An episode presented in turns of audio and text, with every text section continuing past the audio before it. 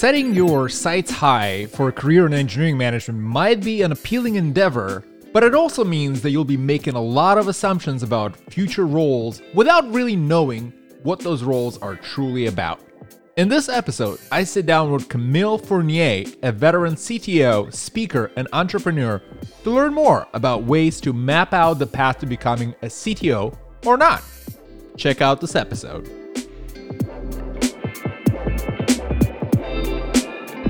Camille Fournier, welcome to the work item. I am so excited that you're here.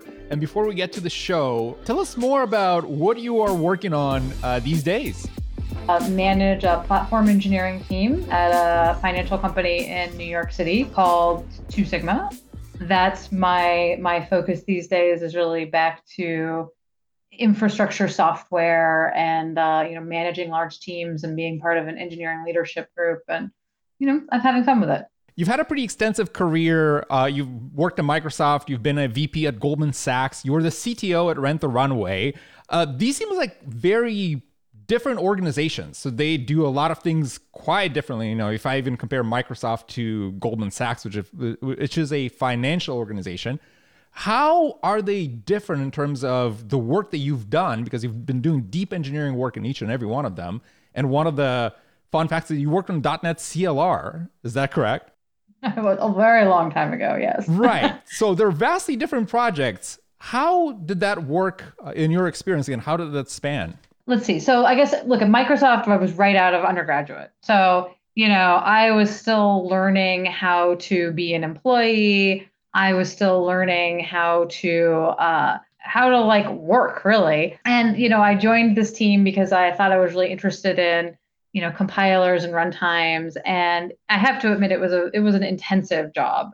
And i you know i kind of didn't really know how to work at that point. I mean i had done some internships in college but i just like didn't exactly know what i was doing. So you know it, it was like a year and a half of like working with really really smart people but feeling a little bit like i had no idea what i was doing and i had no idea like how to be productive. And this was like right when .NET was very first launching. So everybody on the team for the first several months I was there was like just in super crunch mode. They did not have time to be onboarding a brand new college hire. And, you know, I didn't really know how to like jump into these massive code bases and really figure out my way around. So I kind of tell people, you know, I learned some things in that first couple of years of work, but not as much as I as I probably should have or could have because I just didn't really I didn't know how to like approach it. And I wasn't in an environment that was really set up for like somebody who needed, you know, frankly, the kind of handholding that I guess I did at that point in my life. So I went to graduate school for a couple of years and decided I didn't want to get a PhD. so I then went to Goldman Sachs and I went to Goldman Sachs because I wanted to live in New York City and Goldman was, you know, willing to pay me enough money to live in New York City, which was what I wanted. And look, it seemed like an interesting group. It was working in their risk technology area. I liked all the people. They seemed nice. Um, they seemed smart. Um, and I actually ended up having an amazing experience at Goldman. I was there for about six and a half years. And so I did a few different things in my time there. But, you know, the difference between Microsoft and Goldman for me was that, you know, I came when I came to Goldman, they were doing kind of a proto agile style of development called extreme programming, which maybe some of your listeners have heard of and many probably haven't. But you know, it was early agile. It was test driven development and a lot of like much more frequent software releases than many people were doing at the time. Um, and that was pretty awesome because I could actually figure out how to like make myself productive because we had all these tests that were kind of like the way you found your way into the code base. And so in addition to doing some pair programming to kind of get me started, there was all these tests and I all of a sudden started to feel like I could figure out my way around this code base. I could become productive. And, you know, that really like gave me the the depth and the time I needed to really become a great software engineer, a great programmer, you know, just feel confident, learn the skills that I needed to learn. I got to work on a bunch of big distributed systems in my time in that risk team and, and beyond. And I was at Goldman, like I said, for about six and a half years, mostly doing, you know, kind of big tech system. So, you know, I worked on the Apache Zookeeper project and a, and a project related to that as kind of my last thing there. And that was really awesome um, because, you know, just really interesting distributed systems problems and, you know, consensus problems there. When I left Goldman to go to Rent the Runway, I had kind of, you know, I'd gotten to a pretty senior level as an individual contributor. So I was like a sort of a staff engineer type person. That was cool. And I felt good. I felt good about my skills. I felt like I had learned a lot. But I kind of wanted to grow more and become, I, I wanted to kind of try out managing and managing larger teams and and getting more leadership experience. And Goldman was a really big company. And, you know, the way you ended up getting into management, you know, it just it involved a lot of trade offs that I didn't want to make, frankly, right? Like maybe you could become a manager, but like most of your team would be in India. And so you would always be awake like super early in the morning or super late at night because of the time zone shift. And I was like not really excited about that. Or, you know, maybe you would go manage, you know, a team that was working on something that you're just super uninterested in. Right. And, you know, that's okay. You know, in retrospect, I'm like, that's totally reasonable to make these kinds of trade offs, but I just didn't want to make them. And I also thought that the startup industry seemed fun. And I was like, look, like this is the time in my life. I feel like I'm a really confident engineer. I want to stretch myself. I want to try out this startup thing. So I left Goldman and I went to Rent the Runway. And I really stretched myself because I ended up going there to manage to be a direct, director of infrastructure engineering um, I ended up becoming the VP of engineering, the SVP of engineering, the CTO. I ended up basically taking over the tech team about a year in um, and growing it and growing myself and just like learning, you know, probably 15 years of management and life experience in about four years time, which was really exhausting. Um, so those, like that's like guess kind of like the big transitions in my career. I left Rent the Runway after about four years because I felt like I had learned a lot and like kind of done what I set out to do, which was come in, stabilize the technology, grown the team, made the challenges of the company less about the technology and more about like other aspects of the business, which I felt good about, right? And I wanted to do something else. I wasn't sure what. So I actually took about a year and a half off and did a lot of random things, including writing the manager's path, teaching classes on engineering management, trying to become a founder and failing a, a few different times, um, and then eventually I found myself uh, at my current current job because I, I decided I wanted to, you know, go back into sort of more standard engineering leadership at a company that was bigger than a startup but smaller than a big tech company. And so here I am. So it seems like the theme that I hear is doing things that are out of your immediate comfort zone. Is that the right way to put it? Yeah, uh, yeah. I mean, I think you know, I get bored, I guess, and you know, and I and I try to. I, I want to be challenged, but I guess not so challenged that I feel like I'm paralyzed, right? I think my, you know, my job at Microsoft was probably too challenging, right? I was I was paralyzed. I didn't really know how to like ask for help or get better at my job, and so I, I kind of didn't, right? And and I I sort of gave up in that situation, and I think what I've learned over time is like I need to find something there where I feel like I'm challenged and I'm growing and I'm you know experiencing different things, but maybe like where I can also still be successful uh, and it's not I'm not totally in over my head. If I remember correctly, you had a previous conversation where you mentioned that at some point you doubted if you wanted to be in tech. What was that about? Yeah. Uh, so uh, so as I said, right, I uh, I I had the Microsoft job, and it wasn't, you know, I, again, it wasn't a total waste, but I just didn't feel like I was I was the person that I wanted to be. I wasn't like super productive and like you know this brilliant engineer. And then I went to graduate school. I was like an okay graduate student, but not a great graduate student, right? I, I was definitely not anywhere like top of my class. It wasn't easy. I wasn't a natural researcher. I think that you know after those two experiences, I was I was just starting to wonder whether tech was the right thing for me. And this is sort of funny because like I obviously enjoyed it enough to get an undergraduate degree and a graduate degree. Like I did like tech. I found it was I found it interesting, but I just didn't feel like I was good at it. You know, I just didn't feel like I was like productive or I'm an overachiever. Right? Like I wanted to feel like I could be an overachiever, and I just wasn't ever getting that feeling in all of these experiences. And so I actually did consider when I was leaving graduate school, I actually thought about going to law school. But I said, you know what, I'm not gonna like jump straight from like a career that look you can get a job that pays you enough money to live in new york city you know with very little experience. Um, i'm not going to jump from that to like going into massive law school debt without at least giving it a chance one more chance. And i'm really glad that i gave it that last chance because i think again what i discovered was i just needed to find a place where i would be able to be productive you know, it, it was definitely, I, I definitely had my doubts, right? Because I was looking at all these people that seemed like they knew what they were doing and they were so productive and they just like knew how to write reams and reams of code. And I clearly knew how to write code. But, you know, what if I could never figure out how to actually like do that day in and day out in a job? You know, I, I really had a crisis of faith. So was there a point where essentially it just clicked back and you said, "Oh, actually, never mind. It is tech. Tech I like." Yeah, I mean, I really do think that like when I got to Goldman and, you know, I was put into this situation where I felt like I was getting the kind of help I needed, the kind of mentorship I needed. I was in a code base where I could actually figure out what was going on. Um, one one key thing that I did was because I went into finance and I knew nothing about finance in that job. Um, I gave myself permission to ask really dumb questions, which I hadn't felt open to do in really in any of my schooling or in previous jobs. And I think, you know, the tech culture sometimes can be a little bit harsh on people.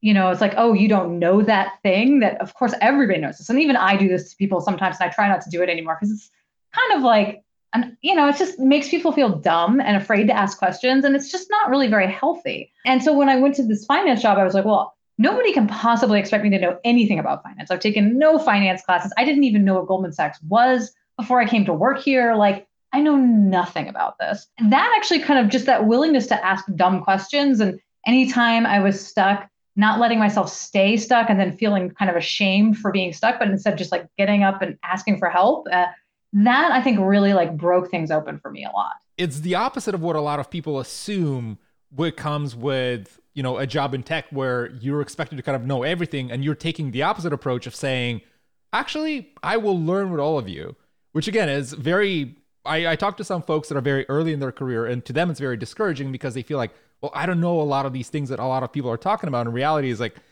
yeah those people don't know either. They're figuring it out as they go. So i actually want to ask you about pair programming. And you mentioned it, that you were uh, doing it at goldman sachs. And this is something that i've talked to one of my former colleagues, Chad Fowler, who's a uh, big in Ruby community, and he did the same thing. He used to do a lot of pair pro- programming. I'm curious, how did that work out today? Because this is again a non-traditional side of engineering today. You don't hear a lot of people doing extreme programming nowadays. Yeah, and look, even when I was there, it wasn't like we did pair programming 24/7, right? We, you know, it was used to onboard people.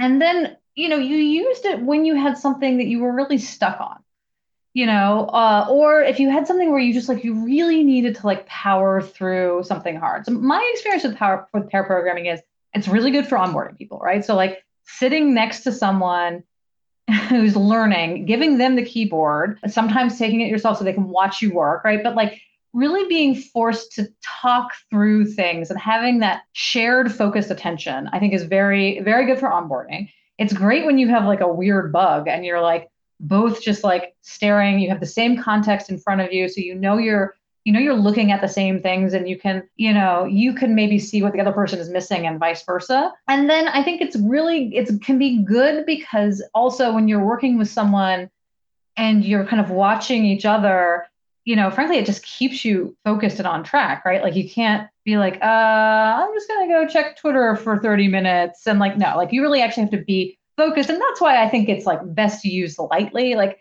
I know some people do it day in and day out. I think that would be really exhausting personally. Like I just, you know, it is it's a lot of work to do pair programming. It's a lot of intense focus time, but it can be really productive in certain circumstances. And you know, so I, I think it's like a, something everyone should do occasionally, but probably not not anywhere near every day. I have that sense when you're an engineer and somebody's watching over your shoulder for every single keystroke that you have, it's a little bit uneasy. It's just like, I don't know. yeah. I mean, you definitely have to trust the person you're doing pair programming with too, right? Like if you're, if you were pairing with someone, I mean, obviously when you're onboarding, you're still getting to know people, but like if you're pairing with someone and you feel like they're just looking for you to make a mistake, what a, that sounds horrible, right? It has to be a good, trusting relationship. Right. Which takes some time to develop.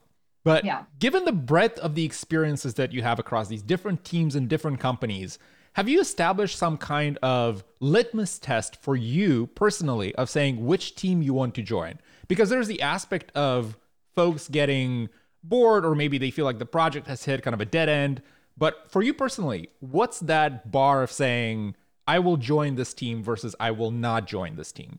So I think there's a few things. Um, when it comes so there has to be a level of like i actually kind of believe that the thing they're trying to do can be successful So, you know, when I like I joined Rent the Runway. Right? Rent the Runway is a women's fashion startup here in New York City, right? They rent, you know, designer dresses and accessories. And it's still going, it's doing very well, been a very successful company.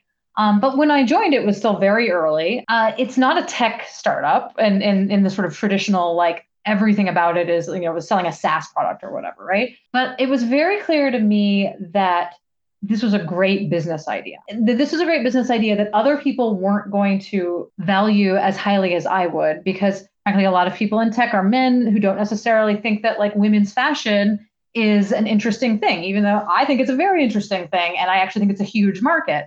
Um, and so when I, you know, one of the reasons that I joined Rent the Runway was that I felt like, you know, it was a great business. And and I do think that's something that I think about a lot when I pick companies to join. is like, do I think that this, you know, do I think that this business is, you know, something that I'm going to be okay with having on my resume, right? And look, I joined Goldman Sachs has had its ups and downs as as a company in the sort of public eye. I joined long before the days when it was like the villain of Wall Street. And I don't know if I would have joined after it became the villain of Wall Street, but uh, you know, I, I worked there, worked there through that time, and I know the insider story, and it's you know, it's a little more complicated than that. But so I think for me, like you know, it can't just be a good business because there are plenty of good businesses that it's like I don't, you know, I'm not really interested in being involved in that thing that I think is bad for society. I, I do have to feel like there's some there's some kind of like interesting business proposition there and then when it, the, even when it comes to a team, right, I want to feel like the team is going to be able to be successful, that I can maybe make it more successful,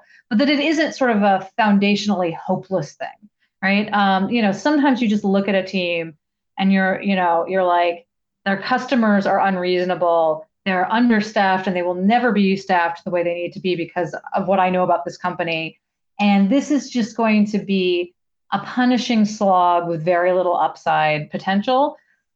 Some people like that. I think some people are, uh, uh, frankly, like kind of like to martyr themselves on maybe impossible causes, and sometimes they create magical things. But I, I prefer something that I feel like is challenging and interesting, and in a technical area that I find intellectually interesting but also that I also feel is likely to be able to be successful. So, in that regard, did you ever have any hesitation about joining a non tech company? Because I feel like when you talk to engineers on their list of companies to join, they always think of the FANG companies where, you know, I will jump from Netflix to Facebook to Microsoft to Amazon.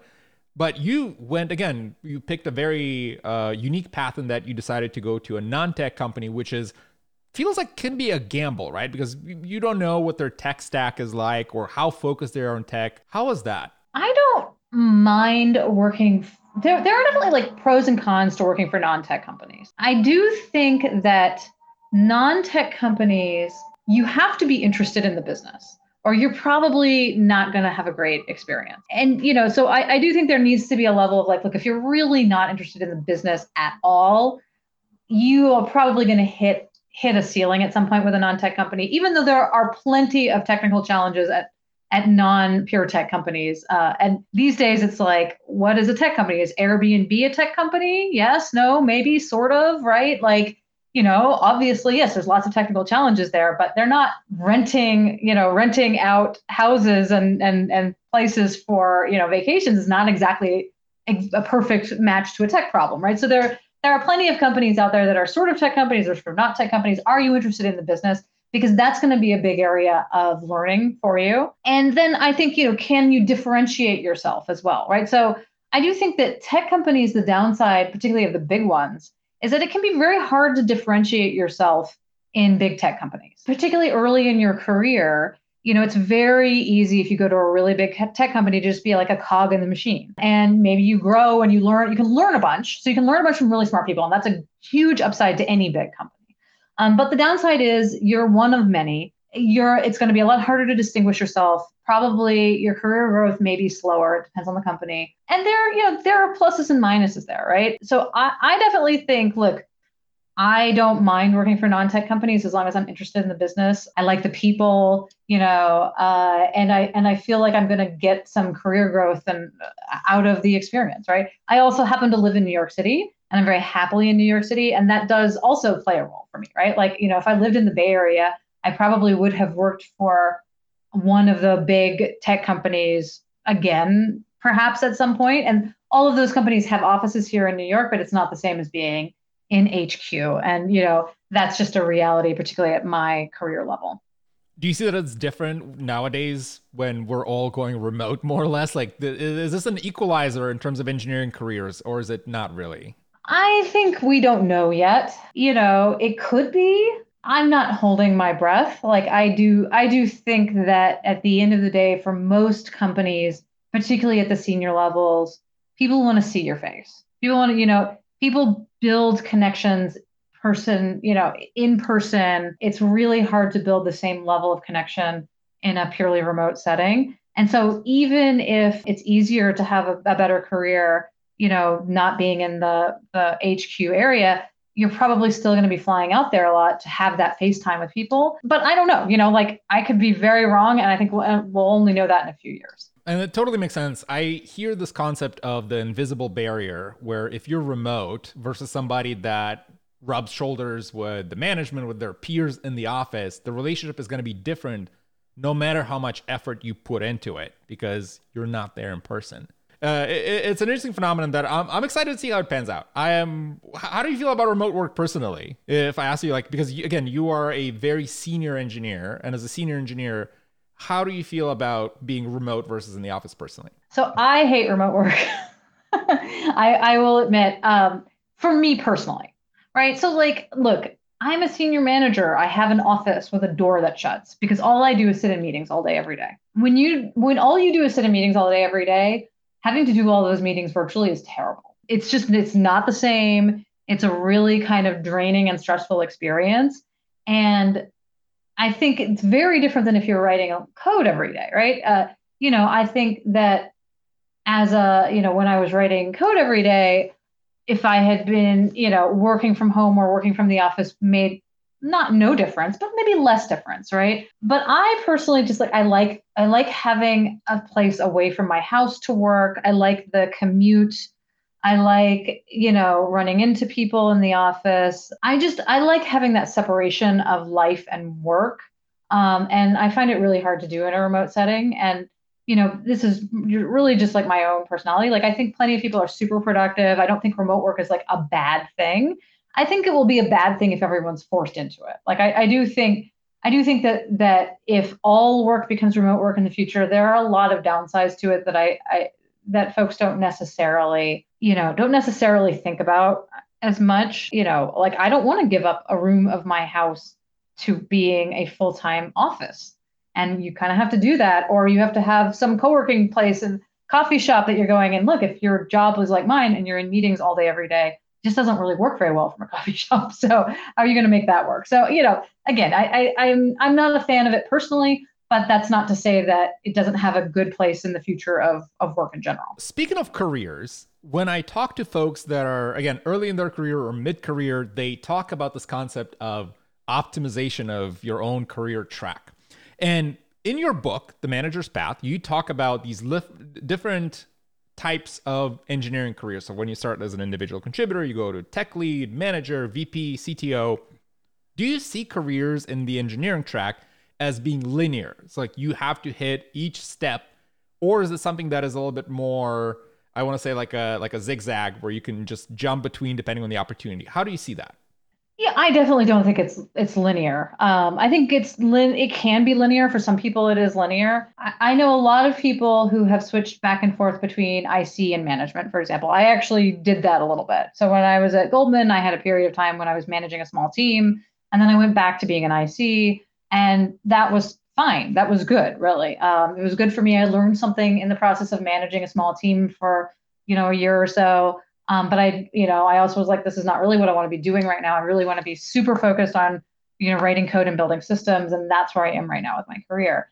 Um, and so I've kind of bounced back and forth. You know, I definitely think also that like, look, like your level, like whatever your quote unquote title is or level is, is not necessarily like a linear path either, right? You know, I'm not the CTO of my current company. I don't want that job, by the way. I have been a CTO. Maybe someday I will want to be a CTO again. But being a CTO is a really hard job. It is not necessarily the job that you want to do for your whole life once you've done it once, right? And I think if everybody who's ever been, you know, title X at uh, you know, and won't ever kind of go down a, t- a title level for an opportunity that they find interesting. Look, there are pros and cons to that, um, and you know, certainly different backgrounds are are impacted differently by you know whether their their history is respected or not, right? Like if you are, you know, it, frankly, as a woman in tech, right, uh, it's a risk for me to take a lower title because like, am I gonna ever be given the chance to get to those higher titles? But for me personally, perfectly happy to not be a CTO right now. I think taking a step back and saying, I don't need the rest of my career to be CTO or bigger C level titles. Um, because actually, like, I learned a lot. I did that. Now I kind of want to go back and I still want to be a manager and I still want to be in leadership, but I want to be maybe focused on something that I find really technically interesting. And so I do think that, you know, very few people have perfectly linear careers. I think a lot of people have linear careers and then they just get to some level and they stay there for most of their career and they're perfectly happy. There is nothing wrong with that, right? You want to be a staff engineer at a big tech company and you love what you're working on and you want to do that for 20 or 30 years, great. Like, you know, that that's that's fine. There's nothing that does not make you a bad person. There's nothing wrong with that, right? Similarly, you want to try management and realize that you hate it and go back to being an IC fine. That's actually that shows a lot of wisdom. You know, so I don't think your career has to be linear at all or even necessarily should be. It's interesting that you mentioned the jump from IC to management and then back to IC because again, the misconception that I hear frequently is that folks see it as a demotion, that you went from IC to a manager and now you're back to an IC again. What went wrong? Right? Which is not really the case in what you're describing. You can just go to back to IC because management is not your thing and you're not as effective at it. I, I mean, you know, look, like as someone with a lot of uh with a lot of insight and exposure into things like compensation. The you know ICs don't get paid less than managers, right? At least not at you know most big companies. ICs the IC career path tends to be a little bit less clear cut because you know when you're a manager, you're frankly like your career path tends to look like how many people are you managing you know how big is the team relative to the size of the company et cetera et cetera it's not quite that simple but often it can boil down to that as an IC, it's a little bit less clear, right? You know, it's you, you know, okay, like I built this big system and I learned how to influence these people and I learned how to like run this massive cross team project effectively. And like these are kind of the kind of skills that get you raised up in levels. And it's it's not nearly as um, as clear cut as management can be. But the idea that ICs are like less valued, less lower compensated, any of those kinds of ideas, less powerful is is I think something that's just like a really common misconception because it's mm, for the most part not it's certainly not like totally true. It's often not true at all, except at the maybe the very senior most levels of a company. Is there any value in setting your sights on leadership roles, even if you're not necessarily having kind of big aspirations to be a VP of engineering or CTO of just saying, you know what, I should go into management, even though I might be just a, you know, engineer two or whichever bar you are at the company, but just pushing yourself into that management. Is, there value in that? If you care about people and uh, you know you like thinking about how you can make groups of people work better together make better decisions you know you you're you're interested in sort of organizational the organizational side of leadership if you're really interested in processes that make engineers more effective. Um, you know, you really like interviewing and hiring and recruiting and, and all kinds of things like that. There's nothing wrong with becoming a manager. And in fact, even if you, as you said, like you don't, maybe you don't ever want to be, you know, a senior executive or a CTO or whatever. You know, in some cases, being a line manager is a great job um, because you know you are still close enough to the technology that you can know a lot about it. You can know a lot about it. You can have informed opinions about it. Um, you can maybe even write a little bit of code depending on how big your team is. You also get to scratch that itch of like helping a group of people, you know, work well together and, you know, seeing through large initiatives and things like that. You know, that can be great if that if you think that that will make you happy. What I what I definitely discourage people from doing is you know going into management simply because they want to have a lot of power over other people and they want to make all of the decisions and they want to be able to tell people what to do because, you know, there's much less of that than you actually think you're going to get. that that just tends to go poorly for everyone, yourself, your employees, and you know, it's just a really bad reason to become a manager. Should folks think about progression in terms of title? Because that's another thing that you often hear in terms of career progression is I want to become a CTO, but they're still a junior engineer, but they're kind of setting their sights high. Is that a good thing, or is that generally a recipe for early failure because you have a long way to go? You know, it's funny because of course I've met like plenty of you know young people who want to be CTO someday, and I do think it's a little bit it's a little bit naive because you have no idea what that job is. Um, and I actually think that most people, if they knew what it meant to be a good CTO, would not want the job because it's not a fun job. like it has good parts of it to be clear, to be clear, but you know, I think that there sometimes people imagine that like, you know, the CTO gets to be this like genius in the corner who like comes up with brilliant strategies and everybody like hangs on their every word and they're the best engineer. And and look there are i'm not going to claim that that person doesn't exist in the world. And if you want to be that person work on learning how to do like work on like learning how to make really great product and strategic decisions about technology right just like learn that stuff learn it really really well and then go be a co-founder with somebody um, and you can have that job and you can have it for as long as they will tolerate you on however well you negotiate your contract on the way in. Lots of people like that end up getting fired or pushed off into a corner.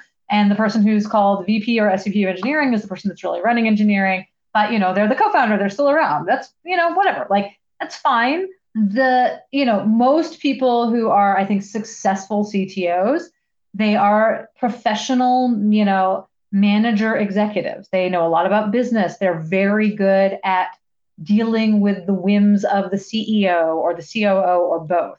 Um, they're really good at recruiting and inspiring teams and making hard trade-offs about what should be done to keep, you know, the engineering team and the business partners all happy. And you know, they're willing to go through extremely tedious meetings, extremely tedious budget processes, selling the board on X, Y, or Z. Right? It's it is it is very much a a challenging, stressful, emotionally draining job where you don't get a lot of thank yous and, you know, kudos and rewards. Like you mostly just, you, you've just got to sit there and like uh, make people happy, make everyone around you happy all the time. Um, and I think that that, you know, when people say they want to be a CTO, that's not what they're thinking of, but that is in fact what the job looks like at a lot of companies. So if you, you know, if you're you're new to tech and you say you want to be a CTO, that's fine, right? You know, keep working, keep growing, keep challenging yourself. You may change your mind in five years or 10 years or 20 years, or you may say, no, I still really want to do this. And if you really want to do it, you can make it happen. But once you've made it happen, just I hope that you will be willing to say, okay, is this making me happy or not? Because if it's not making you happy, don't don't become so obsessed with titles that you, you know, neglect your own happiness in the process. I love one point that you made, and this is where the CTO is not just a technical person, and you've covered this in your book as well, but it's also a person that has a deep understanding of the business. Because I feel like that is sometimes the misalignment when you think the CTO is the person that decides, I will point you to an algo and we'll implement it this way or this way, right? It's not the necessarily chief architect, but it is the person that has a deep understanding of the technical stack, the business, and how it all comes together such an important yeah. point that I feel like again very important for folks to understand early on because it's not just about the the allure of easy decision making that people come into me and ask oh which you know which framework do I choose? Is it this one or this one? And you point a finger it's like I'm a CTO go with this. So yeah no definitely not definitely not. So you are a CTO Rent a Runway and I want to learn more about that. How did you manage the stress because you called out that being a CTO is very stressful and a draining job. And how did you manage your management responsibilities? It's kind of manage management responsibilities, but with avoiding burnout and just auto exhaustion as CTO because you have to make a lot of decisions. You're growing the business, you're growing the team. How was that? You know, I, I won't claim that I did a perfect job of managing it and in the moment, right? I I worked really hard um, in a few different ways, right? I had a coach, actually I had multiple coaches um, at one point um, who were helping me learn how to do the job. I had a CTO coach and then just sort of a, a professional coach. Um, and so the CTO coach was really there to help me like know what it means to be a CTO and kind of you know give me feedback on you know a lot of the kind of details of running the team and you know he was really great kind of advisor on that. And then my professional coach was much more there to help me you know think about approaches to difficult relationships, think about how I was you know handling myself and my own stress and you know growing effectively from all the things that i was learning without you know without burning it myself out. And that was really helpful. And i definitely advise people in these kinds of situations you know coaching is useful. I also had a group of friends that were in similar situations as vps of engineering or, or ctos and we would you know give each other advice and support. And you know it's really useful to have other people that you know that are going through similar situations so that you can remember that like oh yeah like this isn't just me. I'm not terrible at this job. Like everybody struggles with these things. All right that that helps um, ground you. And then i mean beyond that it's like look like you've got the normal you know things that people talk about. Get exercise take vacations meditate if it's your kind of thing right? You know all of those things which which help but well, at the end of the day i think that being a cto means that it's really hard to put the job down when you go home for the night or you know when you turn your computer off right? And so i didn't work like crazy crazy hours. You wouldn't find me online you know 20 hours a day or anything like that. But i think you know towards the end i did i did get a little burned out but mostly because i was just thinking about work all the time that i just never was able to turn off thinking about what was going on at work worrying about this thing or trying to you know find a solution for this other thing whatever. And i think that was that's one of the big challenges at being at that level of leadership is it's really hard to shut it off. And i don't have a great answer for how to do that. Like i don't i don't know that i would be able to do that if i were in that situation today right? You can certainly manage it by again like exercise and getting enough sleep and taking vacations those are all important things. Like taking care of yourself sort of physically and giving yourself breaks is really important. If you don't do that you're going to be in you know really bad shape. But it, you know you at, at some point especially when you're at a startup and it's very stressful that your life is your job. Um, and you know it's kind of just about like how much endurance do you have and how much are you getting out of it given how much you're going to be putting in I mean, like you said, it does come with the job because the business doesn't stop and certain decisions need to be made around the clock, whether it's your time zone, not your time zone, in that regard, one of the things that is very important for managers is to be very crisp about the prioritization of their own time, their team's time. How do you tackle that problem? How do you define what is the right priority? Because I'm sure, again, as a CTO, you have a million things on your plate that just, and everything seems to be urgent. Everything seems to be, this is critical for the business. How do you decide what to tackle and which are the key areas? some of it just starts to become instinct after a while. Like you can just sort of tell what's going to fall apart um, if you don't immediately do something about it. I think that one of the one of the one of the things you really have to force yourself to do as a CTO is make time for the important stuff that isn't urgent and make sure you invest time in that and thinking about the future and thinking about the strategy and thinking about what's going to break in six months if we don't attend to it. That is that is something that you know i, I actually struggled with during this pandemic in my current job um, because i just the stress of the pandemic it's just like oh i just want to like do my best i can and then like put my job away and like walk away i haven't successfully done that really but like you know you're sort of trying to do that but i do think that it's good advice in general to make sure you're spending some time and kind of giving yourself you know, a half a day a week where you don't have any meetings so that you can force yourself to think. I definitely think that look, your relationship with your peers and your relationship with your team is super important, right? Making time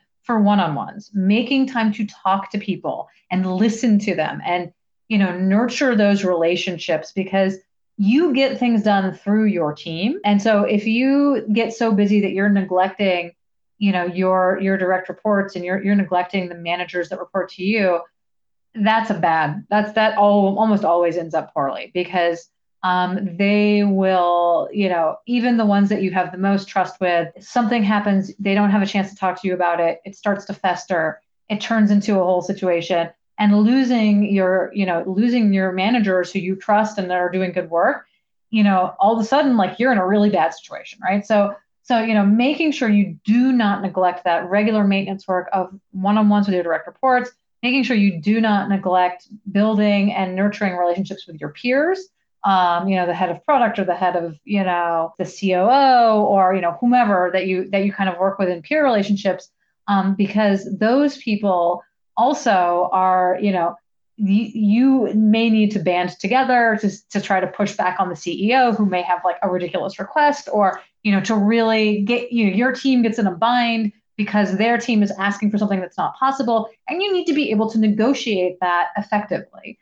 And so i think that those you know like making time to think about the future and nurturing your your ongoing relationships and then you know doing the best you can at learning how to delegate delegate delegate you know hiring great people and giving them the chance to own stuff so that you don't have to own it, getting stuff off of your plate is really the only way you're going to survive and scale. And I think people who fail to effectively delegate really tend to tend to crack under the pressure of of managing at larger scales.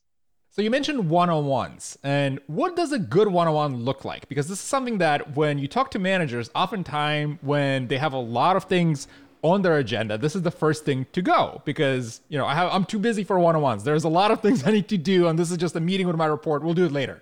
What's yeah. a good one-on-one look like? So I'm a fan of like one-on-ones as very much a little bit choose your own adventure when it comes to my direct reports. Like I and now this is a little bit of a function of me being at a very senior level and the people who report to me being fairly senior. So I I think a good one-on-one happens regularly right? You don't bounce it around. You try to keep it in the same time slot as much as possible. And you, you definitely try not to cancel it unless it's really, you know, look, we all go on vacation sometimes. That's fine, right? But you want to you want to avoid canceling it. You want to have them happen. And the most important thing is you, that you honor the time and you sit down with them and just give them the space to bring things up that they think that they may need to talk about. If you don't reserve the space, then small things will build up. They won't get talked about because here's what happens, right? Like, oh, I was really annoyed with what you said in that meeting to me. If we had our one on one, I would bring it up. But our one on one got canceled. And now it's just been like three weeks since we talked. And it just feels like I'm holding a grudge to bring this up to you now, right? So there are so many things that are like that. And expecting your direct reports to just grab you asynchronously and tell you that stuff. It's like, look, maybe some of them will do that, but you cannot bank on them having the courage to do that. You need to make sure you're honoring their space. I think that one-on-ones with different people are going to have different, uh, you know, different cadences, right? So some people, eh, when you're having one-on-ones with more junior people, you may talk about career more often. For example, right? They're earlier in their career. They probably they might care a lot about getting promoted. They want to be challenged. They want to hear about. They want to get feedback a lot. They want to hear about what they could be working on, right? At more senior levels, you still talk about career some, but you may talk about career a few times a year. You may spend a lot more time talking about, frankly, like what's going on. If you have somebody reporting to you who's managing 40 people or 400 people or whatever, you're not just going to read written status reports from that person to know what's going on. That that is an unrealistic expectation. What what's going to happen is they're going to bring the stuff that has some nuance to you and you're going to talk about the nuance that wouldn't make it in a status report. And that's important. That's important stuff to knowing how to operate your business, right? You might talk about who on their team should be promoted, right? So that's a good use of one on ones. Also, talking about the people that are on their team that are having trouble or who are doing really great, right? Um, you might talk about, you know, just simply sharing some information about what's going on in the business, making connections, saying, hey, I think you should really make some time to talk to these people in this team because they're working on a similar project and I want to make sure we've got those overlaps, right? So one-on-ones can look like a lot of different things, right? I have people who have one-on-ones with me who always come with a written agenda that they share ahead of time, and we always go through their agenda, and that that works well for them. Um, I have people who they may very well have a written agenda, but they don't share it with me. That's fine with me, right? Like I, you know, I, again, at this level, I feel like it's choose your own adventure. But the most important thing is that you have them, you have real conversations in them, um, you you know you you actually are trying to engage with this person on meaningful topics right? So it shouldn't just be a like check check check status report but you want to you want to be able to have a little bit of a back and forth in a conversation. And you know you're you're covering topics that are important to them but not neglecting topics that are important to you. And in your career and experience have you found a way in which you can foster those candid conversations? Because coming to one-on-ones with I don't want to say the problems because you don't want to come into a one-on-one and just complaining about everything constantly, but having a candid conversation of saying like the example you called out where you said something to me in the meeting, it didn't sit well with me. How can we go about solving this? Is there an approach that worked well in your experience to have those conversations with your reports? Because as a manager, there's the weight of you're the person that fires and hires. So, you know, you, you can't just quiet bag on your manager in a meeting and say, hey, you suck at your job or something like that. How do you approach that? So um, I think that when it comes to having those conversations with your manager, I mean, look, there's no, there's nothing easy here. I, I have these conversations with my various managers, you know, in, in my career, and it's always terrifying. So uh, I don't, I do not have like a magic wand to make these conversations less terrifying. You know, at, at a senior enough level, though, there, there is a, there is wisdom to looking at your relationship with your manager. And again, this is probably not appropriate if you're like straight out of college, but this is appropriate certainly at the level I'm at, reporting to a CTO, you know, at, at a certain very senior level, where you say, you know what, part of like part of my job is to make this person happy, but not in like a you know yes man kind of way. I want them to be happy. I want them to be motivated and engaged. And when you're when you are a manager yourself, that's hopefully the way you approach managing your own people, right? Like this is where people who think that management is all about telling people what to do are wrong, right? Like like management very often is somebody who reports to you wants to do a thing and you may in the back of your mind think it is a terrible idea. But 9 times out of 10 you are not going to say that is a terrible idea, do not do that. You're going to say okay, like here's here are some thoughts that I have about this. Here's what I'd like to maybe here's what I'd like to see if you're going to proceed with this like you know, here's my advice, here's my guidance. Okay, like I want you to like you if you are set on this thing that you want to do, I'm going to think very very carefully about whether I want to like pull it from you or not, right? Whether I want to say no. And so I think similarly when you're talking to your own boss at this at this very senior most level, you want to give if you have to have a hard conversation with them, almost like flipping that power power arrangement in your own mind and thinking like how would I have this conversation if this person reported to me? Now, you're not going to say to them, like, that was unacceptable. You should never speak that way in my meetings, because, of course, like, they're not, they don't report to you. But, you know, you might say, look, like, you know, how do you, like, that had this impact on me. I didn't, you know, I, you know, I, I, I would prefer that we not interact that way. Like, how can we move forward, you know, with this? Um, or if your boss has made a decision that you don't agree with, like, look, like, I I think that we should really think about X, Y, and Z. I'm nervous about the consequences of this. I will support you in whatever you end up deciding, but here's my feedback on why I disagree with this decision, whether you say disagree with this decision or not. And again, I don't think this is advice that if you are listening to this podcast and you are early in your career, I'm not sure this advice makes any sense for you at all. But there will maybe come a time when you are at a senior most level where looking at your boss and remembering that you have a lot of power in that relationship can actually help you have hard conversations because you can almost like go in them go go go at them from a seat of your own sort of your own power a little bit. So embrace the i'd say like power imbalance in a positive way that steers it towards yeah. Your, yeah. Don't feel like a victim right, right. And this is where a lot of teams, and I think the best managers that I've had were always fostering this we're in this together to solve a business problem. Let's iterate and share ideas and thoughts. This is not personal, this is about the business. And it doesn't mean you have to be a jerk, but you approach this in a way that it's okay to get feedback because sometimes and feedback is scary. It's scary to go tell somebody that i actually didn't agree with what you did and this backfired and look at where we are now. I know we're getting to the top of the hour and i want to ask one final question and that is through your entire career if you would give the advice to somebody that wants to follow in your footsteps what would that advice be? What do you tell them? Maybe it's the biggest takeaway that you learned throughout the years of doing engineering leadership and deep engineering work? Uh, the advice I would give would be to aggressively seek out lots of, of information about about sort of the ways that people approach problems. You know, be be kind of relentless in learning about complex situations and how they resolve.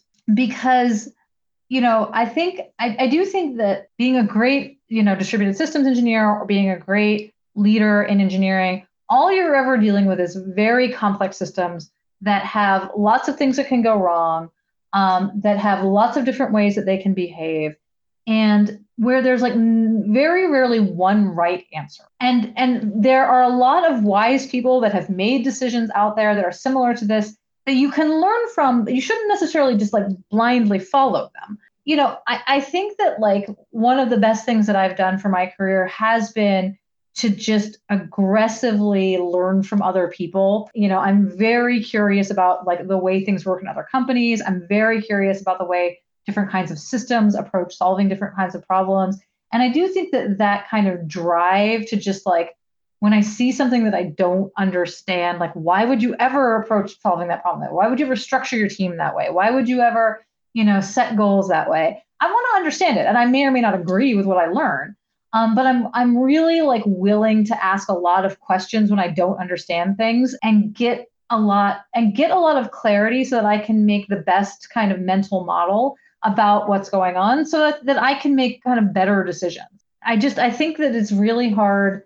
Um, I think it's really hard to do the job that I do if you're not willing to um, ask other people for help and if you're not willing to learn from lots and lots of other people and like not just look like it's not just learn from Google, although learn from Google, right? It's not just like learn from the best CEOs in the world, but learn from them, but also like learn from your friend at the tiny startup, right? Like learn from the college hire that you just made who like happens, you know, to have a really interesting way of looking at this particular technical problem that's that's happening. You know, one of my, you know, one of my employees, like I've had plenty of like, you know, early career employees who have said things to me in meetings that I've been like, yes, like that is that's the metaphor for that team. Like that's the that's why this system is so challenging to work on. You can learn stuff like from everywhere around you and you know that again it doesn't mean you have to buy it. It doesn't mean you have to believe it right? You can learn it and be like there are so many flaws in that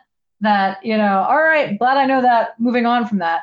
Um, but you've got to remain kind of open to adding additional evidence and asking questions and this is not you know about tech about leadership about people about companies about you know business decision about everything. You know the minute that you stop having that drive to figure out new ways to approach problems and better ways to do things and learning from others um, i think is kind of the minute that you sort of calcify and and start to kind of lose your edge. And i love the insight that you provided that the, the good knowledge and thoughts and ideas can come from anywhere where a lot of folks often think like well my title is not high enough to go to tell this vp that there's a flaw in the system no they they probably want to know just as much as you, everything that you know. Tell them. It's one of those things where it's I want to say like equalize in terms of knowledge transfer, if you will. yeah, absolutely, absolutely. Camille, thank you so much for sharing your wisdom with us today. For people that want to learn more about what you're working on, where should they go online?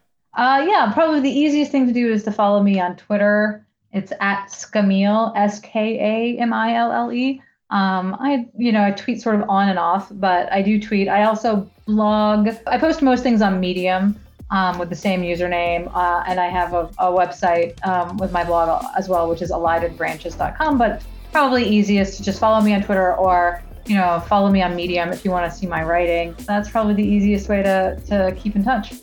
Wonderful, Camille. Thank you for being here with us today. Thank you.